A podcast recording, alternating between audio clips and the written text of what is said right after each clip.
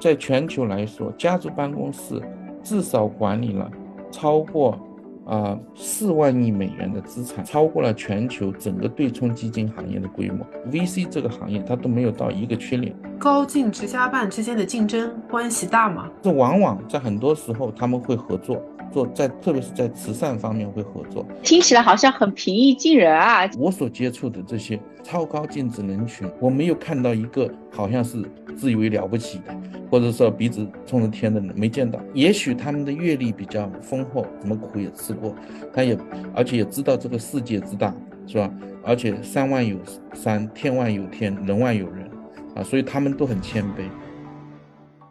Hello，大家好，欢迎来到北美金视角。我是坐标 Boston 的 Ellen。通过上一期节目呢，大家一定都对家高净值家族办公室有了一定的了解啊。然后啊，我觉得也非常有意思啊，就是说整整个内部结构，然后啊。服务一些怎么样的人群，然后怎么样服务他们的，其实跟我们普通人的生活还挺不一样的。但是呢，上一期可能主要是具体的讲了一下，没有讲一些特别的例子。那我呢，今天啊，就请回了 Selina 和 Leon 啊，来跟我们具体的讲一讲这个里边这个家族办公室是怎么样啊，具体的提供一些服务的，然后有什么样的意见意见能够给听众朋友们，我想这个是大家很关心的。Hello 哎，大家好，大家好，我们又回来了。然后上次 Lian 讲的特别好，然后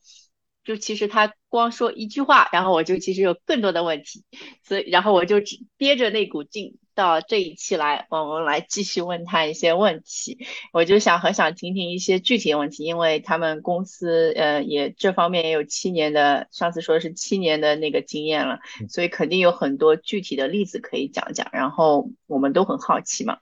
嗯呃，还有就是是不是我在我好奇啊，因为你们涉及的。地区也不一样。上次你说的有 old money，还有 new money，对吧？就老钱和新钱、新贵们，呃，都已经都不一样。那是不是各个国家的高净值人群的需求也不一样？哦，可以的啊啊，谢谢啊，Alan 啊，and 嗯啊，Selina，啊，是的，就是不同的呃背景啊，一家族的背景，他们往往啊对家族办公室的管理，还有他们的一些风格是完全不一样的。啊，我需要回过头来讲一件事情，就是说，大家可能觉得说，哎，家族办公室是不是一个非常小众的一个群体？啊，没错，是的，家族办公室是一个很小众的，因为像上次说了，啊，全球啊，超过三千万以上的高净值人群啊，是差不多，嗯，有三。嗯，四十万左右啊的这样的一个人群，但是呢，呃，不，并不是这四十万个人群就有四十万个家族办公室，然后其中只有一部分啊，呃，设立了自己的家族办公室啊，因为它需求更更高嘛啊，但是啊，从呃彭博资讯最新的一个报道啊，他就说到，在全球来说，家族办公室至少管理了超过。啊，四万亿美元的资产啊，four trillion 啊，US dollar，它这个四万亿美元的规模啊，超过了全球整个对冲基金行业的规模。就是说，家族办公室他们持有的财富，这些少量的人群持有的财富啊，需要管理的财富，超过了整个对冲基金行业。一个 VC 这个行业，PE VC 就 VC 这个行业，它都没有到一个 trillion 啊，就没有到一万亿。啊，但是家族办公室管理了超过四万亿美元啊，就是我就举个例子，这是第一点来讲，而且很多啊这些呃家族办公室，因为他们不需要向政府和监管机构汇报自己的运营情况，它实际的规模是很难确切估计的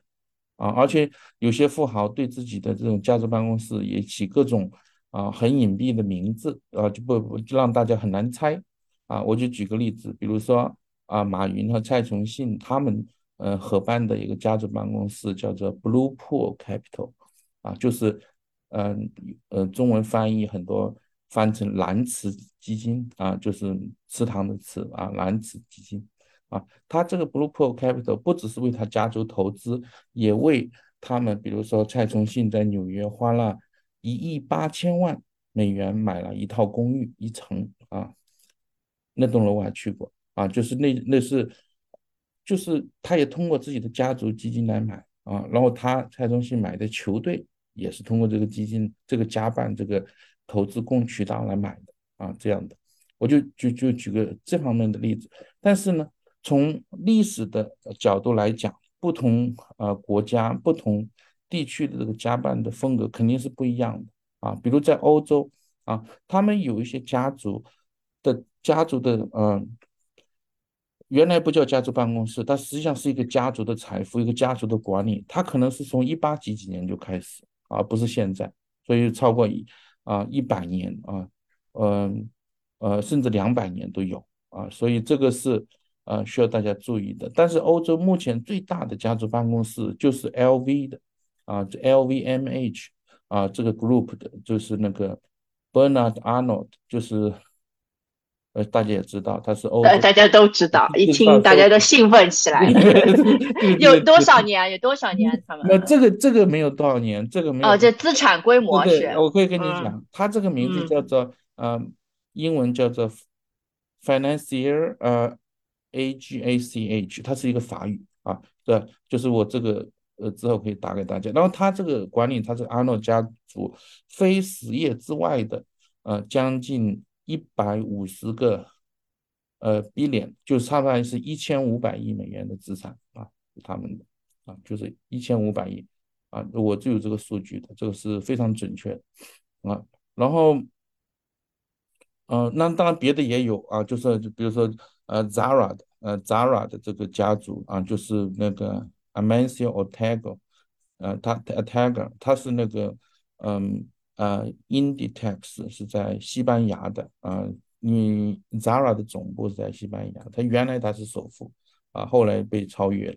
它这个家族办公室，它叫做 Ponte Gadea 啊，Inversion 就是一个西班牙语，它是有超过五百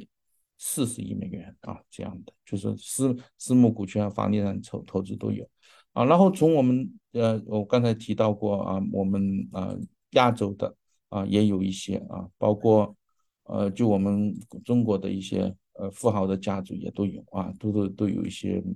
呃，不同的家族的办公室的管理模式吧。然后这样，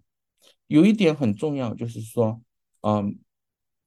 如果大家是从投资的角度来讲，家族办公室它其实啊，它是非常嗯愿意和而且是非常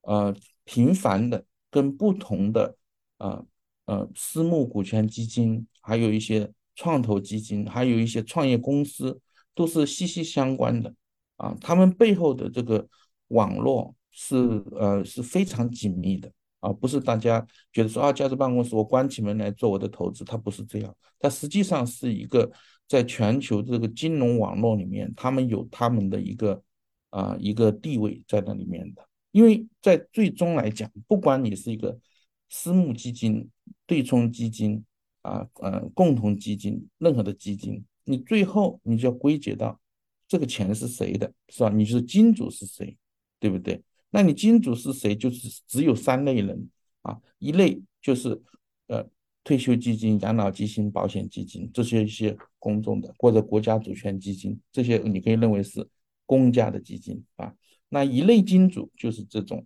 就像我刚才讲的啊，家族办公室这种超超富人群的资金。那另外一类就是公众的基金，就比如说大众啊，平民大众投资的这样的。所以他们实际上是，你我们可以认为是一个金主的一部分。所以，所以在过去五年、十年，呃，像 Blackstone、像 KKR、Carlyle 这些公司，他们也专门成立了。这样的部门就是对接这些家族办公室，还有财富高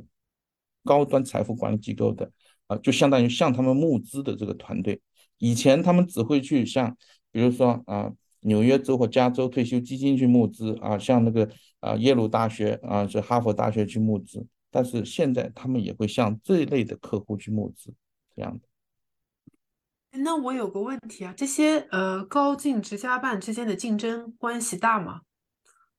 它更多是一个合作的关系。我可我我认为哈，从我们所看到的，更多的是合作。就比如我举个例子哈，因为从投资的角度来讲，啊，它其实并不存在着啊，我投资这家，我就希望你那家不呃最后亏钱，是吧？他他没有必要这样做，对不对？如果大家都投资了，大家共同投资，大家都赚钱是好事，双赢，对不对？啊，一个家族很少，我们没有见到过有哪个家族我做一个投资，我希望我赚很多钱，但是你投的你不能赚钱，他不会这样，所以他很少有这种从投资角度的一个竞争的关系。但是往往在很多时候他们会合作，就比如说。做在特别是在慈善方面会合作，这就是为什么说，呃，像我刚刚提到的啊，洛克菲勒呃慈善管理机构，他们的客户非常多，是因为不同的家族之间，比如说日本的一些家族啊，还有欧洲的家族、美国的家族，他们都对，假设说对这个 ESG 都感兴趣啊，environmental 啊呃 sustainability 的 governance 感兴趣，那他们想合起来做一件事情。啊，但是他又不想说自己出所有的钱，那他就会呃拉着别的家族一起做，是不是？你也想投一点，或者你一起一起来做，那大家把这个钱破在一起去支持这个东西，这样的啊，就是合作是非常啊频繁，而且他们在这个合作的过程当中会建立这种啊，就是家族跟家族之间的关系啊。那实际上在每一年啊，那这个当然我就是说是题外话了，就是在每一年啊这些。这类人群，他们的都有一些固定的活动场所，还有活动啊，很多人都会去参加的啊。那对于这方面的活动，呃，我因为我们是在这个行业里面的，我们也都知道啊。这个月大部分人去了哪里啊？这个月大部分人去了哪里啊？我都知道。然后你想去跟大家啊，嗯，就是拓展一下关系，network 一下，你就可以去啊。我们知道，就比如这一周，就上周，就这一周，啊，很多呃企业的 CEO。还有那个啊，高管都去了美国一个地方，叫做 Sunnyvale 啊，Idaho，我们中文翻译叫太阳谷啊，都是到爱爱达呃荷州的呃这个太阳谷去啊，那个小镇只有一千八百人，但这一周有几百辆私人飞机飞过去，每天都有。你像苹果呀。啊，脸书啊，Mark Zuckerberg 啊，啊，这些人都会去啊，都会去，就是然后这些当然同时这些富人也都会去跟大大家 network 一下，所以在这一周大家都在那里啊，就这个意思。所以很多富人都会有 networking 啊，通过这样组织的活动是吧？对对对对，是的。哦，这还挺有趣的。所以那加办主要是以合作为主，那怎么样有差异体现差异性呢？就是说。啊，他家的加办和他家的加办不太一样，我应该选谁的？有这种顾虑吗？没有。嗯，他因为他们并不存在就是说我们选谁，因为他也不需要客户，是吧？他就他就自己的，来管自己的事情。这个就主要的就是说，因为每个家族呢，他都有家族的一个传统。比如说我是意大利，我以前是做车的，或者我这个意大利我以前做酒的，或者是我是 LV，我是做这个奢侈品的啊。那么我是科技公司。呃，像阿里阿里这个团队啊，还有那个呃张一鸣的家族，还有那个呃钟珊珊的家族啊啊，钟珊珊的家族办公室现在国内很难很少人报道，他有一个家族办公室啊，实际上是以私募基金的形式成立的，它叫做观子基金，观观音长的观啊，那个子就是子女的子，叫做观子啊的这个啊，我们也跟他们有过 overlap，有有过接触，这是他的钟珊珊，中国最富有的人的。家族办公室啊，就是每就我们这样说吧，就是说，呃，给他做这个标签，呵 呵因为他主要是就通过他来管理他个人的东西。那以前早期的，比如说，呃，那个盛大啊，陈天桥的，说他也有他的啊，他也有他的，他就设的更早啊，设的更早，他们的投资工具。你前面我们刚才我问那个，我就是每个国家都可能的那里的高净值人群可能不太一样。像你刚才说 L L V 的，然后还有西班牙 Sara 那些啊，我在想现在，因为可可能他们在各个国家也有不同的资产或者分公司什么的，你又提到了那个合作，那他们会说是在每一个国家有一个嗯，像您公司这样的，然后合作呢，还是说会让一个公司去管理不同国家的一些资产呢？这要看，这要看，一般来说哈。一般来说，单一家族办公室它不会设太多的网点，就不会像我们这种联合家办，呃，在主要的城市，我们的目标是未来在主要的大城市，我们都会有。现在我们欧洲还没有啊，那美洲和亚洲都有，但我们现在在欧洲还没有啊一个点啊。但是很多的单一家族办公室，它并不需要说在全球都要设自己的网络，但是他们的关系肯定是 global，肯定是全球的啊。就是说，他可以不亲自去，或者有雇员在那里，但是他可以动用，可以动用的关系是是啊是全球化的。但是有一个家族是例外，就是罗斯柴尔德家族啊，Rothschild。啊，罗斯柴尔德家族这个家族的实力是，他是算是跟洛克菲勒一样，都算是一个呃非常呃著名的啊老钱的家族。他们的网络在全球是比较广泛而且很深厚的啊。他们呃这个家族它就不是一般的家族办公室啊。哦，他的您说的这个，您说的这个网络的具体就指的是什么呢？比如说我。就是说，他我认识他，这或者提的得到的是什么呢？呃，就是这个就像一个集团公司一样，就相当于说他在全球都有分支机构啊。比如说他在各个国家主要的国家金融中心，它都有它的私募投资机构，有它的投资银行啊，有它的财富管理机构啊，他们有专门在不同的地方啊这样的。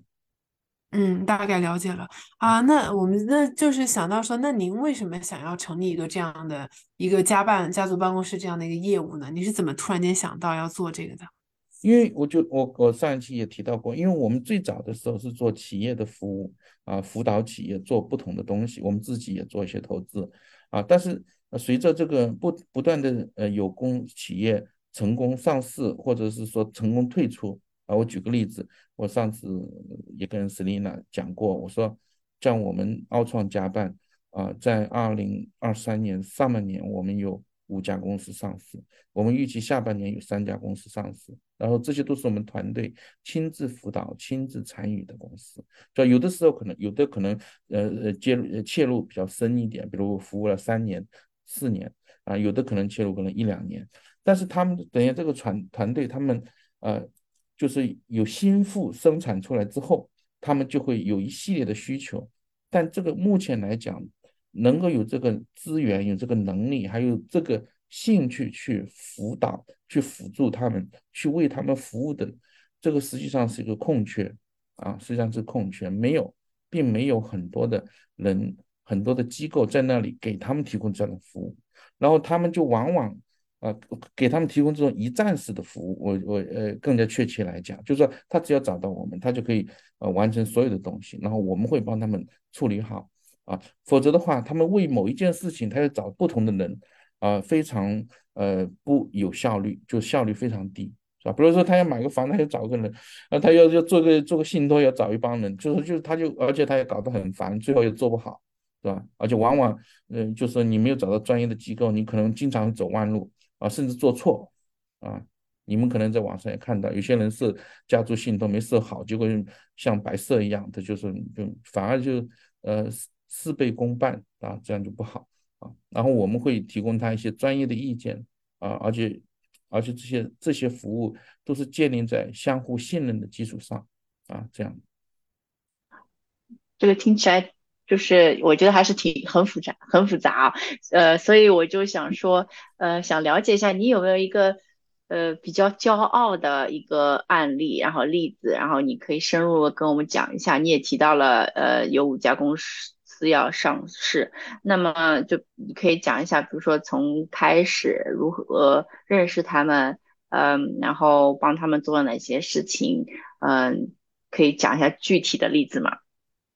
哦，可以呀，啊，就例子就是我们服务了新新加坡的最大的机器人公司，啊，那这家公司呢，他们在新加坡也拿了不少的投资，呃，也创业了七八年，然后他们是想到美国来上市的。最开始的时候，他们只是一个 IPO 的需求，然后我就这是大概在两年前的时候。啊，我们就接手他了，就他到纽约来，第一站就到我们公司跟我们聊这个事情，然后我们就从那个时候开始，先从他这个企业开始服务啊，然后香港那个新加坡的代码系啊，也也是嗯有意愿给他们投资，但是他们拒绝了啊，然后我们就接着就跟这边的投行大的投行啊一起合作啊，跟他们一起服务他，帮他们融资，准备上市，然后做策略，然后这个公司收购了欧洲的。呃，库卡啊，就最大的机器人公司库卡的呃部分业务呃，大家可能在这个行业不一定知道，库卡是全球前三大的机器机器人公司，KUKA 德国的啊，中国的美的啊是现在是库卡最大的股东啊，这是非常轰动的一个欧洲的收购收购案。这家公司收购了库卡的业务，在整合它在法国还有德国的业务，呃亚呃新加坡的业务，东南亚的业务，在美国他们也在推出啊他们的业务。然后，所以我们对他这个企业进行一个全面的服务服服务。然后同时呢，嗯，这个 CEO 创始人林总啊，他是一个华裔，但是新加坡人，他也有他个人的需求啊，比如他有三个小孩啊，他小孩要到美国来呃接受教育啊，第二个小孩啊感兴趣来，因为他们在新加坡都有啊，高中毕业之后都需要参加兵役，就像呃南韩一样。啊，是每个小每个男孩都要的。那他兵役完了两年之后呢，他相当于高中毕业做了两年兵役，相当离开学校很久了嘛。啊，那当然他可以留在新加坡读大学，也有录取通知。然后通过他来纽约之后，他觉得美国是一个更好的一个环境。然后我，然后我们团队就帮他们安排这件事情。他已经在美国，现在已经在纽约读书了。啊，本科读第一年啊，那教育方面也服务。然后他。林总本身他也提到了啊，我以后我要做一个全球的资产配置啊。虽然他的总部在新加坡，个人财富也在新加坡，因为现在很多人去新加坡啊建立家族办公室。那他是新新加坡本地的啊啊，然后跟新加坡的政商关系都非常好。他被评为二零二二年新加坡企业家年度企业家啊，Entrepreneur of the Year 啊，被新加坡。啊，然后纳斯达克为了欢迎他，还在那个他时代广场那个屏幕上都打出来了，啊，就祝贺他，希望他以后大家一起合作啊，这样，所以他是一个非常啊有影响力的一个人啊，然后他个人的事情也跟我们嗯这个团队一起商量啊，然后我也给他提一些建议，比如在美国的投资啊。啊，在欧洲的投资啊，啊，然后甚至我们，因为我们他当当然比我年纪大一点，甚至我们两个人坐下来，我还我还要给他提建议，说到大家退休之后怎么办，就是说大家大家一起去一起去哪里玩，或者是说你应该干什么好，因为他喜欢他很运动啊，他。五十多岁，他三个小孩跟他都是呃跑呃是呃二三十公里啊，二三十公里每一次是吧？都是跑步、骑自行车，非常非常运动，非常认真，每周都每周末都去跑步啊。我我而且听起来好像很平易近人啊，就是对他还就是可以和普通人一起去呃，当然你不是很你不是已经超过普通人了，但我也感觉听起来他好像可以很。普普通人打成一片，生活也有跟普通人比较接近的一部分。但他们他们这个公司一开始是，那他是 new money 吗？新贵？他不算是，但是他已经是之前他已经有一家公司已经做得很成功了啊，至少他从创业也有二三十年了啊。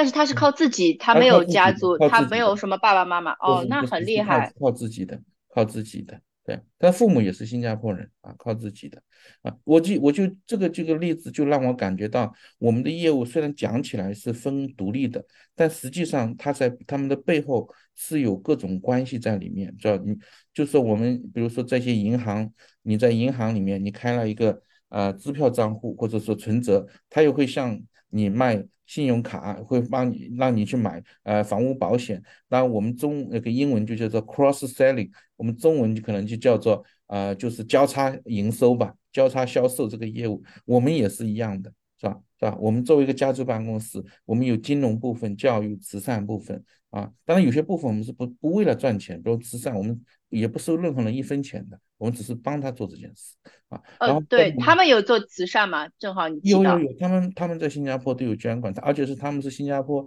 几个这个慈善，比如说呃呃教育啊、小孩啊、环境这些慈善机构，他们都是很大的一个呃捐赠人啊。哇，真的是他们又注重健康，也注重慈善，我觉得。呃，就是已经非常成功的人，他们追求的就是最高的那人，就是马斯洛夫的那个需求，就已经不是我们这种层次的。其实呢，其实我等等，我星期一就是后天早上，就是纽约一个本地老钱家族的，呃，帮一个呃原来曾经做巧克力的很出名的一个巧克力的一个家族，他是他的 CFO 会来找我，就是帮这个家族办公室，他们的家族办公室，他们是个单一家族办公室，那什么巧克力啊？嗯、我还很喜欢巧克力呢。我忘记名字了，就是这美国有这个巧克力，他这个家族就做了几十年巧克力的，呃，七十年吧，呃，一个大家族，但老人家去世了，但是他是他们的负责人，星期一会来找我，我就举个例子，像他这个老人就是爱啊、就是欧洲人啊，然后呢，嗯我们会喝咖啡，呃，他比我当然年纪大，从我的感觉来说，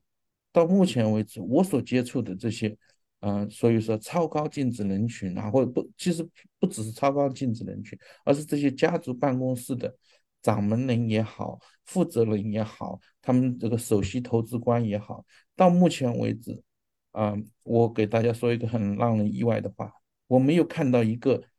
没有看到一个好像是自以为了不起的。或者说鼻子冲着天的人没见到，每一个都是非常平易近人，呃，每一个 one hundred percent，我真的不骗你，因为这个说出来大家可能很难相信哈，这是真的，呃，真。就是自己成功了以后，想到要有更多的追求，就是不断的变成了一个非常崇高的人，还是说，其实他一开始就是一个崇高的人，崇高的性格帮助了他不断的成长。从马云身上，我觉得马云就是一个很崇高的人，对，嗯嗯，因为这个别人的经历我很难去说一概而论，嗯，但是就，算是从我们中国接触的中国这些啊、新富，就是说比如创业成功的新加坡的啊、亚洲这一类别的哈，呃，也许他们的阅历比较丰厚，就相当于说什么苦也吃过，他也而且也知道这个世界之大，是吧？而且山外有山，天外有天，人外有人啊，所以他们都很谦卑啊，就是说他们不会认为自己好像很了不起，很少这样。嗯就我我没有见到，说说实话，我真的是没有见到，也没有看到他们会说会歧视我们中国人、亚洲人，就是你给你感觉，因为你要知道有一句话叫做，如果你一个人你跟他打交道的时候，你感觉到特别的舒服，就是说，而且你非常开心，这个人一定在情商、智商上面是你之上的，你知道吗？这个听到过的，我也他是向听到过这句话，向下兼容，他是向下向下兼容。兼容，真的是对对真的是这样。你这不是知己，不要以为人家是跟你知己，其实人家情商很高。对他们来讲，我不需要今天就穿一个什么呃爱马仕、Hermes 的那个衣服或怎么样出来炫耀，他不需要啊啊，他不需要，他也不需要 impress 你，他也不要说让你觉得他厉害，他他根本就不需要，他而且他脑子里没有这个概念啊，他就是觉得说我们要开开心心做件事情啊，比如说我们要哎这个企业很好，它能够在空气当中。啊，就是提取水分，我们这个项目做过的，他们就是有一种有一个公司就是在空气里面 extract water，就把那个水从空气里面呃凝聚出来，然后就变成可以饮用的水。有一家以色列公司做这个的，然后有一个家族办公室就委托我们跟他们联系，他们要呃支持这家公司，然后把这家公司这个东西运到非洲去啊，他也不是为了赚钱啊，他们就觉得这个很感兴趣啊，他们就会去做啊，这样的。哎，其实问了说了这么多啊，就是我我觉得还是很，我从工薪角度或者中产阶级呃朋友、听众朋友角度，就是嗯嗯，您您从家办的角度会给个人理财投资方面有什么意见吗？就是说，也有也有，其实最主要还是一些理念啊，就不是说具体你说买哪只股票、买哪个基金就会好。其实我觉得对于他们来讲和一般的家庭来讲，呃，有个有一些理念是很重要的，就是说他们也是很尊重教育啊，提升一个人的认知啊，不断的学习啊，这个是很重要的。虽然我不是说我一般的家庭也是这样，但可能很多时候是表面上是这样，他其实真正不是这样。啊，很多父母，我我当然我不是评价父母了哈，因为很多父母可能是希望自己的小孩啊，你你要你要学什么学这个学那个，呃，考这个考那个，你要进哈佛，但他自己不学习，啊，这个是不一样的啊，因为比尔盖茨每个月都要看一本书，而且我在他的 mailing list 上面，他有一个叫做 Gates Notes，他每一个月他都会给他这个呃这个他每个月就会发，我、这个月看了什么书啊，这个季度什么书。他不断的学习，他现在已经多少？他离开那个微软那个董董事长 CEO 的位置都十几二十年了，他还是这样啊，就是一种习惯。我们在哪去找到比尔盖茨的那个 reading list 啊？我我会发给你。公啊，是公开的吗？你是公开的吗？你可以你可以 subscribe 他 mailing list，你可以在他的哦，那那我们的听众们一定好奇，大家都是好学的小朋友们。他就是有一个叫做 Gates Notes，Gates 这个是专门的网站，G A T E S Notes 就是就是写 notes 跟 notes，N O T E S，你在里面把你的 email 打进去，然后他就会告诉你，哦，这个星期我去了非洲，我做了做了什么，这个月我读了什么书，我推荐大家这本书，我怎么样，他就非常 close，我我都给他 email 过。啊，嗯，哇，哇，对，这个我觉得大家都很感兴趣。然后我自己有个 很感兴趣的问题，就是啊，您肯定，您刚刚也提到过自己什么很多经历嘛，就要跟不同人去聊天。然后您也在上一期节目提到了，其实这个高净值加办呢，其实是跟人的一个交道嘛，就取决于信任。那你是怎么觉得维护？这段关系让别人信任你的呢？我觉得这是一个很有意思的事情，就是人家也是 CEO 啊或者 CFO，他们看人也很准。就是说，呃，怎么样维持就获得他们的信任呢？或还是说这个东西主要来自于推荐和以前做过的一些项目呢？是这样，如果你光靠人家推荐，你这个就不长远啊。你自身要有自身这样的能力，你要有呃通过。走更多的路，看更多书，你就见更多的人，你就要有一定的内涵，跟人家谈得来。他要讲什么你也知道，你的知识面也比较广，跟他谈。但是回到一点，最终还是一个做人啊，你不要说太过功利去做一件事情，是吧？如果像特别像他们来讲，他们呃，如果你说一个非常呃激进的，呃，要给他推销保险的，或者是说要给他做什么的人。他其实很烦的，是吧？不要说他，我们自己碰到这样的人，我们也会很烦，是吧？因为我们所以你首先要从交朋友开始，然后你要很小心的，就像很细心的，不说小心，很细心、很耐心的听他有什么事故事，他有什么想法，或者在未来你就会发现他可能有什么需求啊。就比如这朋友说啊，他说我要在纽约，呃，买一套七百万的房子，美元的，或者怎么样，他就会讲。然后，那如果我们能够帮到他，就帮他；帮不到，那我们就告诉他你在哪里有这样的资源。就你保持一种啊为人民服务的心态，也说这 这个就基本上这样。然后你，然后你长此以久，当然就跟他就跟不同的人学习。这样的话，因为你很难说从某一点上，人家就会。呃，愿意跟你打交道，你要从全面的角度，让人家觉得我跟你很谈得来，我下次我还会想跟你喝咖啡，我不会觉得不高兴，是吧？然后，对，你肯定是这样的，呃，然后你你另外一点就是说，你做事一定要有头有尾。啊，而且是说保持一种比较平静啊，你不能说啊，现在我刚刚认识他，我就跟他非常的火热，过了一段时间就凉掉了，啊，然后两三个月也不问一下，说那也不行，是吧？你要保持一个比较啊，就是朋友的关系啊，嗯，就是大概懂了，嗯，而且互相尊重，你不能因为说他比你富有，他比你钱多啊，我就要啊，就是说很低微的就帮他做事，那你也没有这个必要。因为他们也是不卑不亢，就那种感觉，这个很重要，是吧？你就是很有钱，别人那样我见多了呢，是吧？你算什么呢？说我也不会说，因为那样他人人家也不会这样啊，人家也不会跟我跟我去高傲，是不是这个意思？就是他一般这些人都没有，非常的谦虚，而且这些人，我可以我可以说，包括新加坡这个这个嗯这个 CEO，嗯，我随时随随地给他发个 WhatsApp message。他基本上在十五分钟之内就会回，就算是在开会，真的，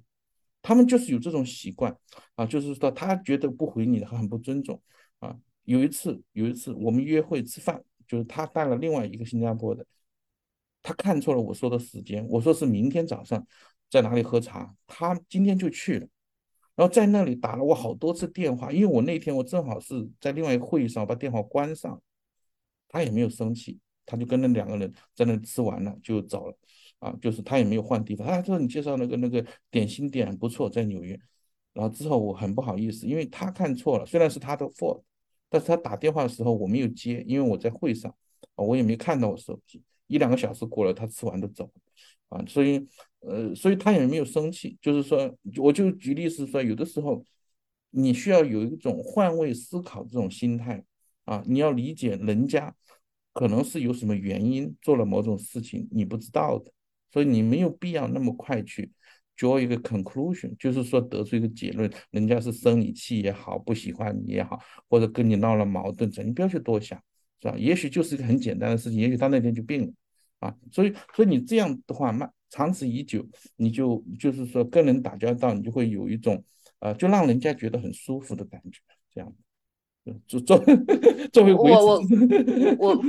对，我觉得我就是自己个人的感受中也也也有这样子，我非常认同。我有遇到过非常成功的人，也确实都是情商特别高。他们就我不知道，一方面是与生俱来，他们就是很成功、很善良的人；还有另一方面，我觉得他们也在不断的就是提高自己呃与人沟通方面的能力嘛。然后我就想问一下，呃，我们回归到呃我们听众朋友们，因为我们听众朋友还是普通的中产阶级或者是打工的人士，那呃我我们聊的话题非常有趣，我想想问一下，就是从嗯几个角度来问，一个是嗯您觉得如果我们要从事或者呃加入一个像您这样的公司，或者自己以后去创业的话。嗯嗯，你觉得什么样的人适合？其实有些人就注定了就不太适合。你可以给我们一些建议吗？可以的。其实呢，啊，就不一定说大家都要去做家族办公室，但是这个财富管理这个行业，嗯，从整体来讲是缺人的，在中国也缺，在美国也缺，而且在美国和欧洲就更缺。为什么呢？因为这个财富管理这个行业，它这个所谓的。financial advisor 服务这些呃中等富裕，就是就是偏富裕，还有超超高净值的这个人群的这些呃金融理财师，他们都处于一种要退休的状态，在未来十年会断层，在美国啊会断层，就是说有年轻人不够了，然后这些人老人家都要退休。所以在这个行业，在未来十年会有很大的那个合并的潜力，现在已经在发生，就是说小的机构合并到一起，就成为一个大的机构。因为那些呃创始人做了很多年，二三十年，他们退休了啊，所以他们没有后继无人。所以在美国、欧洲都出现这种问题啊。然后第二点，在中国来讲也是这样啊，我们中国也其实现在这个财富管理行业也在。啊，就是说一直在往前推，但是问题中国有一个很大的问题，就是说我们国内的这种思路，我不是说呃评价呃银行怎么做，他们怎么做，但是大部分的思路它是反过来的，它不是说从这个客户的角度去设计东西，而是从他能够卖什么东西给你，从这个产品的角度去给客户的推东西啊。就就啊，我今天有保险，我要推给大家，那我就去卖一百个客户里面，我每个人都要去说，我要把这个卖给每个人啊，有有三十个人想买就行，我卖出去我就赚这个呃这个这个没有错，那这个这个不是说他做错了，但是我就是说他其实是一个呃不能说是一个从客户的角度去做的一个财富管理或者是说资产规划的一个一种这种模式啊，所以。就是意思就我的意思就是说啊，不管是中国也好，美国不是说海外美国、欧洲就做得很完美，不是这样的，啊，它有它的问题。但是我的意思就是说，呃，从某个角度来讲啊，国内的的这种思路，呃，有一些就跟这边有一些不一样啊。但是整体从职业的角度来讲，真正的理财师是很欠缺的，中国也欠缺。我们在中国的，嗯呃，目前的那个。首席运营官啊啊，这李总啊，他是第一第一批啊，通过这个家族呃呃金融理财师呃资格的啊，是上海呃高金的呃一个一个培训班，还有国内的一个机构啊财富管理机构做的这个。认证啊，但是第一批啊通过通过这个考，因为我们认为对这个人员的培训啊都是非常重要的。这个行业啊需要很多人来做，而且是说未来也仍然会啊嗯就是高速的发展，就是说年轻人感兴趣，完全可以尝试一下啊。但是你说什么人适合做这个行业，这个叫因人而异。但是归结到一点，如果你这个人秉承着一个为客户服务这种心态。就不是说非常，呃，自我的这这些人，啊，不管你的技能有多差，你都可以从事这个行业，因为技能技巧你都可以改变的，是吧？你可以提高啊，你英文不好可以提高，你的技术水平不好你可以提高，你跟人说话有些有点结巴，这个都可以提高的，不是说不可以提高。最关键你要有这种为人为人家服务啊，为人家解决问题这种心态啊。就所谓中国人所说的“呃，精诚所至”，这个是很重要的。嗯，就这种啊，为站在别人的角度上满足别人需求的这种想法，其实就是决定了你能不能做这个，对吧？我觉得还是很合理的。如果说你不是真心想要帮别人，其实做不久，就是做不久，也别人也会感觉到膈应，就是就是不舒服。尤其是像他们这些成功的家族啊人啊，他们阅历就是阅人无数嘛，所以说，嗯，就是我们真诚也不是可以装出来的，他们真的是能看出来我们每一个人是否真诚，是否从他们的角度来出发嘛。啊，我觉得这个工作对个人魅力、个人成长、知识各方面要求都很高。不过我觉得，不管我们有没有加入到这个行业，或者是有没有人愿意来让我们加入，呃，小伙伴们、听众们可以努力朝这个方向。我觉得作为就是自己事业啊，或者做人方面，都是一个感觉是一个标杆吧。嗯，对，不一定说一定要做这个创业你才这样。就我觉得对自己的人生发展，或者说自己的心身心愉悦，都是挺有帮助的。那今天啊，利昂又跟我们讲了很多关于这个高净值家办的这个情况啊，就不同国家我的这个各种各样的呃家办名字，我也听的是天天花乱坠各种名字啊，然后又觉得很有趣，不同国家不同的都很不一样，然后也分享了您自己的这个身边的一些案例，怎么提供服务的啊，我觉得挺有趣的，就是建立信任呐，然后怎么样跟人沟通啊这方面的话题，我觉得也是非常实用的。那关于这一块内容，您还有什么想要分享的吗？在节目的最后。呃，对的，我其实想呃最后讲一个关于呃投资方面的一个理念啊，其实这个并不是我提倡的理念，很多人都提倡了啊，包括巴菲特啊，甚至包括我们中国的嗯呃高瓴、张磊，他都说到这个事情啊，一定做投资啊，一定要。呃，怎么说呢？一定要看长期啊，要做时间的朋友，这点是确实是真的是这样啊。我们往往会急功近利在做投资，不管是股票投资啊、期货投资、房地产投资啊，我们就是大众一般来讲的的想法都是很短期的做投资，但是我所看到的越长期的，呃，就是越厉害的投资人。啊，越富裕的家族，他们越看长期。你短期你跌了百分之十几二十，他们他们眼睛都不眨一下，是吧？他不是这样的，不也不会因为这个，呃，是所谓的不以物喜，不以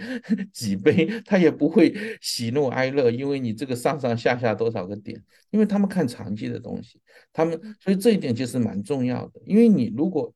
投资的角度，你总是看短期的话，因为等到你看到短期的时候。你基本上都已经是人家已经看到了的，所以你往往是在跟风啊。那跟风往往就是会经常会被被割韭菜啊，就是我们中国人讲的是吧？那就是毫无疑问的啊。所以你你要真正要在从投资的角度，你一定要看长期，看长期的趋势，包括政治的趋势、经济的趋势、人口的变化这些东西啊，一些一些刚性的需求。啊，它是不会变的。那这些你才能够买准这个投资的机会，然后你要持有一定的呃年头，通过像巴菲特所说的复利的呃这个呃这个等于是说它是有很高的一个爆发力啊，所以所以所以这个是很重要啊，因为往往你追求一个短期的收益的话，呃，从投资的角度来讲的话，你风险其实是非常高的啊，因为你。对啊，所以没有办法一口气吃成一个胖子。做时间的做时间的朋友，我觉得这句话我也非常受用。那也希望听众朋友们啊，就是能够喜欢我们这期节目，然后跟啊我们一起做时间的朋友，然后关注各种各样的金融财经的消息，然后我们一起成长啊。那谢谢大家收听今天的节目啊，如果喜欢的话，欢迎订阅和分享。我们下期再见，拜拜，拜拜，谢谢大家，谢谢。跟金视角聊人生感谢您的收听。请在各大播放平台和公众号上搜索金视角订阅我们的栏目吧。金融的金事件的事角度的角。一键三连从我做起。我们下次再聊。